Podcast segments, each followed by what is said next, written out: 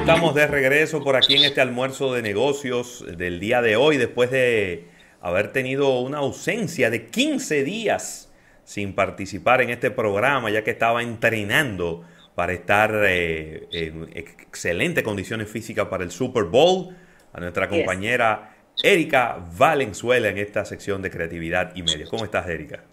Muy bien, y así como dices, justamente preparándonos para el Super Bowl, que ya es este fin de semana. Sí, señor. Eh, uno de los, ah, bueno, el evento único que genera mayor expectativa, el, evento único de deportes, que eh, genera mayor expectativa en el mundo entero. Cuéntame, Importa, importante, con relación a temas de horarios, eh, no hay diferencia de República Dominicana con relación a la ciudad, porque siempre vemos eh, horario, horario X, por ejemplo, en el canal de televisión que lo, esté, que lo está anunciando, que en este año es, es CBS o, sí, CBS.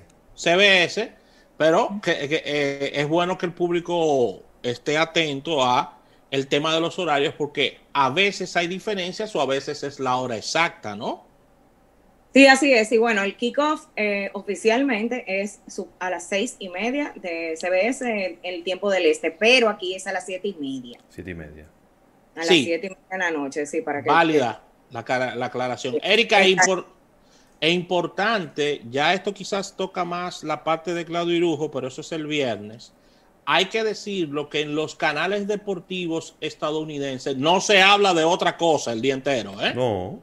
Es fútbol desde la mañana hasta la noche. ¿eh?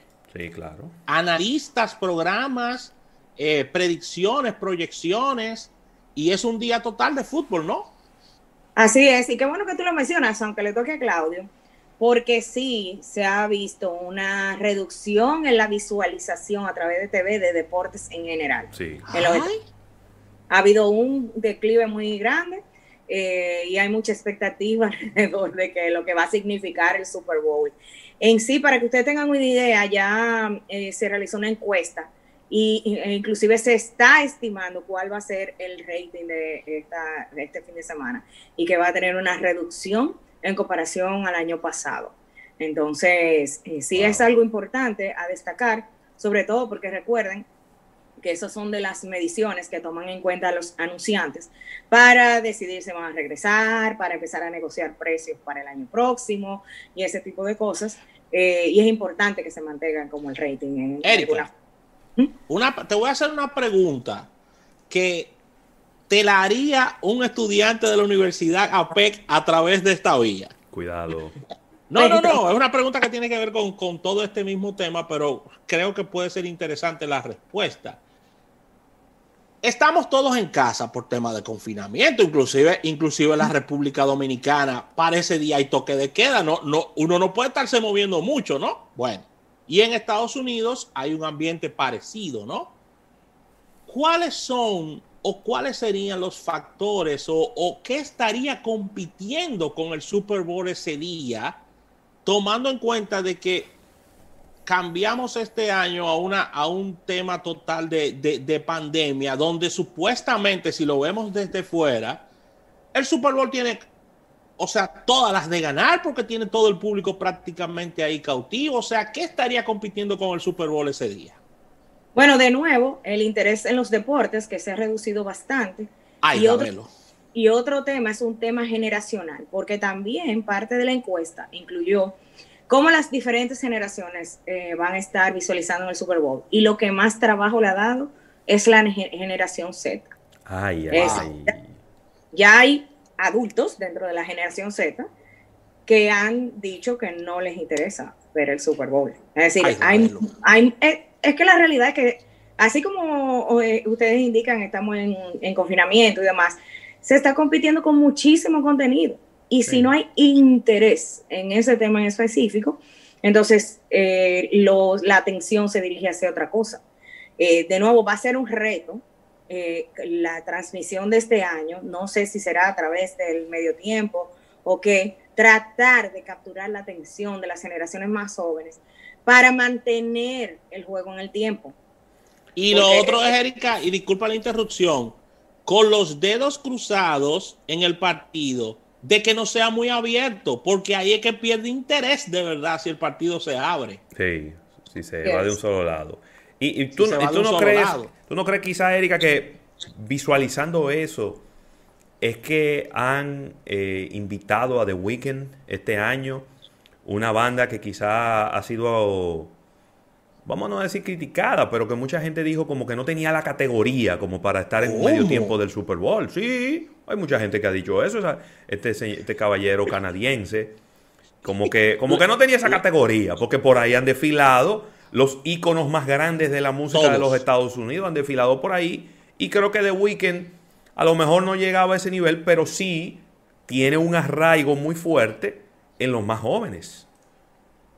exacto, y además esto es un asunto de popularidad, desde hace muchos años que es un asunto de popularidad. No es, no es un asunto de trayectoria, no es un asunto de trayectoria, Erika. No, no, no, no, Y claro, hay artistas que tienen trayectoria, que tienen popularidad, que permite estar ahí, pero fíjense que siempre traen una contraparte también que sea popular en el momento. Y sobre todo eh, se ha comentado mucho, ha sido muy sonado el rumor de que va a entrar en algún momento algún intérprete latino o latina en el momento de la presentación del medio tiempo también. De nuevo, tratando de capturar eh, ese nicho que es tan importante eh, para mantener la atención. Y de Weekend, hay que, por, aunque se haya transformado y deformado la cara, realmente es muy popular y hay que, admitirlo. Eh, hay mucha expectativa también porque eh, recuerden que eh, la producción la tiene la empresa de Jay-Z desde hace un par de años y se está esperando que sea de excelente calidad lo que es el medio tiempo. También está el reto de las, las pocas, la poca disponibilidad de público presente. Sí. Solamente 22 mil personas, que no, sé, no sabemos cómo van a manejar eso en la visualización en televisión, y de esos 22 mil hay 7 mil y pico de asientos que están asignados al personal de salud que ha estado trabajando contra la pandemia, que se les, se les eh, obsequió esos asientos para que participen de esa experiencia. Pero imagínate que en un estadio 22 mil asientos no es nada. No. ¿Cómo se va a visualizar eso? Recuerden que en los medio tiempos que estábamos acostumbrados anteriormente, que para que se desplegara, sobre todo en este medio tiempo que se necesita que se despliegue bien la marca Pepsi, que no va a tener comerciales eh, durante la transmisión, solo eso.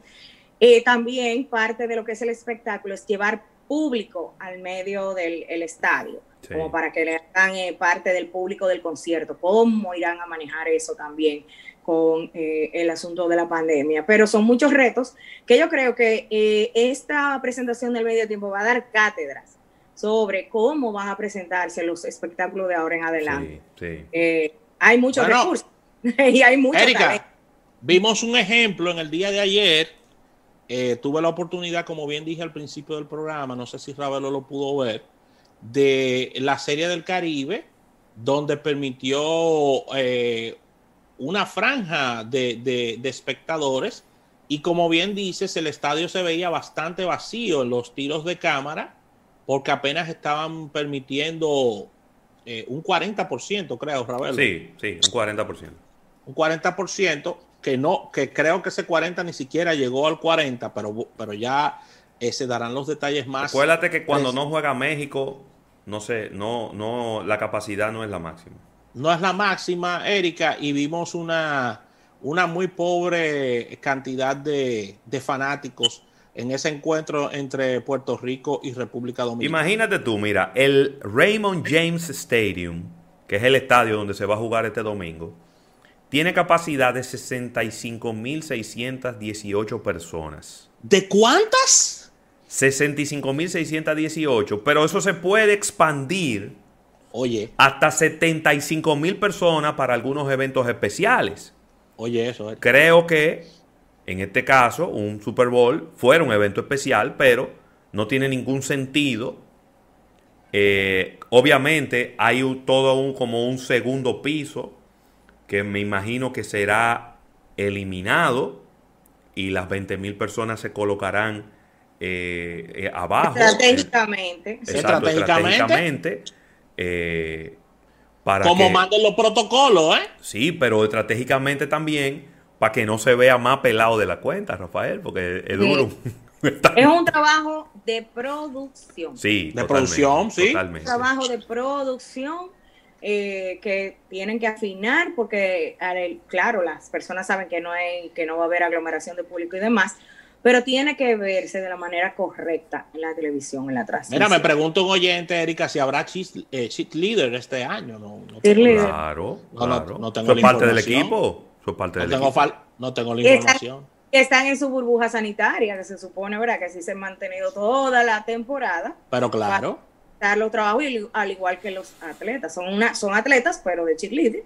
Y los demás están jugando fútbol. Claro. Entonces, sí, sí va a ocurrir. Lo, lo, la expectativa es el despliegue de Super Bowl como evento de Super Bowl. Que por cierto, ya salieron las estadísticas del precio promedio que se pagó este año. Recuerden que el precio promedio, como lo dice el promedio de lo que se gastó, lo que, lo, que invirtieron los anunciantes, pero siempre hay un precio tope. El año pasado el precio tope fue 5.5, 5.6 millones de dólares, pero el promedio fue 5.2. Este año el promedio ha sido 5.6 millones de dólares, lo cual quiere decir que hubo marcas que pagaron más para llegar a ese promedio de lo que fue eh, el costo por 30 segundos del año pasado. Entonces, aunque hay una expectativa de que apenas se llegue a 180 y pico de millones de espectadores, que el año pasado se superó a 190 y pico millones de espectadores, eh, como sea, el precio inclusive superó lo que era el precio promedio de los anunciantes eh, para el Super Bowl. Hay algunas informaciones de, eh, actualizadas ya de los, eh, los, anunciantes que ya inclusive han sacado comerciales que empiezan a estrenarse, ustedes saben, una semana, dos semanas antes. Tide es una de esas marcas que aseguró ya que va al Super Bowl y ya sacó su comercial donde utiliza el personaje de George Constanza de eh, de, Seinfeld. Sí, que en, este caso es como una especie de cobertor de, tela, es decir, muchos muchos efectos especiales que necesita limpiarse. Un TBT, pero un TBT, ¿eh? Sí, Me transporté, a los 90 me transporté. Ustedes saben que se aprovecha mucho, ya es un recurso muy utilizado el, ir al, al, tema nostalgia. Recuerden que MC Hammer resurgió el año pasado. Sí, sí, eh, se aprovechan este tipo de cosas para apelar a la nostalgia, eh, mantener a las generaciones que sí están viendo el Super Bowl pendientes de lo que va a ocurrir con los comerciales y ese tipo de cosas.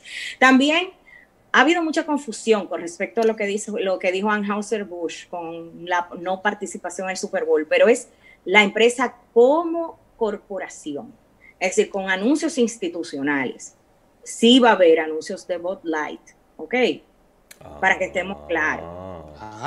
Lo que ellos, ellos siempre han dividido su inversión entre productos y también comerciales institucionales. Corporativo, claro. Ajá. Este año, esa inversión la van a enfocar a iniciativas de comunicación para eh, inspirar a las personas a que sí se vacunen contra el coronavirus. Entonces lo van a mover a recursos de responsabilidad social pero enfocados a la parte de la vacuna. De nuevo, Bud Light va a salir con unos productos que son saborizados, eh, creo que hay de limón, etcétera, y alrededor de eso que va a ir la creatividad. Eh, pero, pero fíjense que es los productos eh, sí van a estar, lo que no va a ser es la parte corporativa de Anheuser-Busch. otra de las, de las marcas que va a estar es Pringles, que ya inclusive ya sacó su comercial también, donde hay una especie de astronautas que en vez de llegar a su misión espacial, lo que están haciendo es eh, haciendo combinaciones de las papitas entre sabores, una y de otra, y acumulándolas en la famosa torre de Pringles. También ya lanzaron su comercial eh, para que eh, fuera generando visualizaciones en las plataformas digitales. Y Doritos, que ya había anunciado que iba a participar, ha lanzado, pero lo que son los teasers, como la expectativa del comercial, donde va a salir eh, Matthew McConaughey, eh, donde son, solamente han dicho que el, el, hashtag es Flat McConaughey, Flat Matthew, perdón, que es como el aplastado, el Matthew aplastado.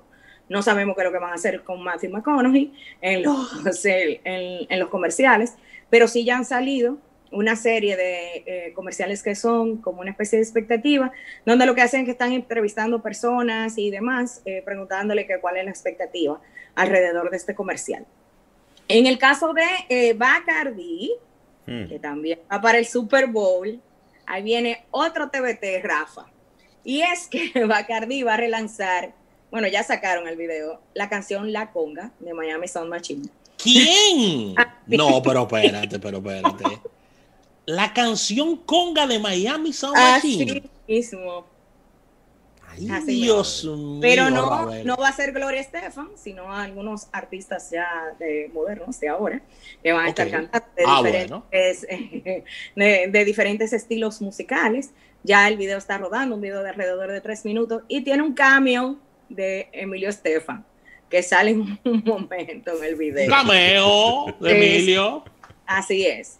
Eh, de nuevo, entonces Bacardi tratando con esto de eh, crear momentos especiales donde la gente eh, pueda disfrutar relacionado con la música, teniendo todos los cuidados del mundo, aunque hay personas que están compartiendo en general, en el medio del video también salen personas bailando la conga desde sus dispositivos. Muy bien. Recuerden que está la responsabilidad de las marcas de cómo la gente se comporta en, en este momento de pandemia. También hay mucha expectativa alrededor de eso, de si van a sacar, porque tres minutos, señores, en el Super Bowl es un dineral. De seguro van a sacar eh, una versión más corta para la transmisión del Super Bowl, pero el video completo que ya está en digital, porque es la canción, tiene más de tres minutos. Entonces ya lo pueden ver en YouTube, lo que sea, busquen Conga Bacardi para que eh, recuerden ese momento de los principios de los 80, ¿verdad, Rafa?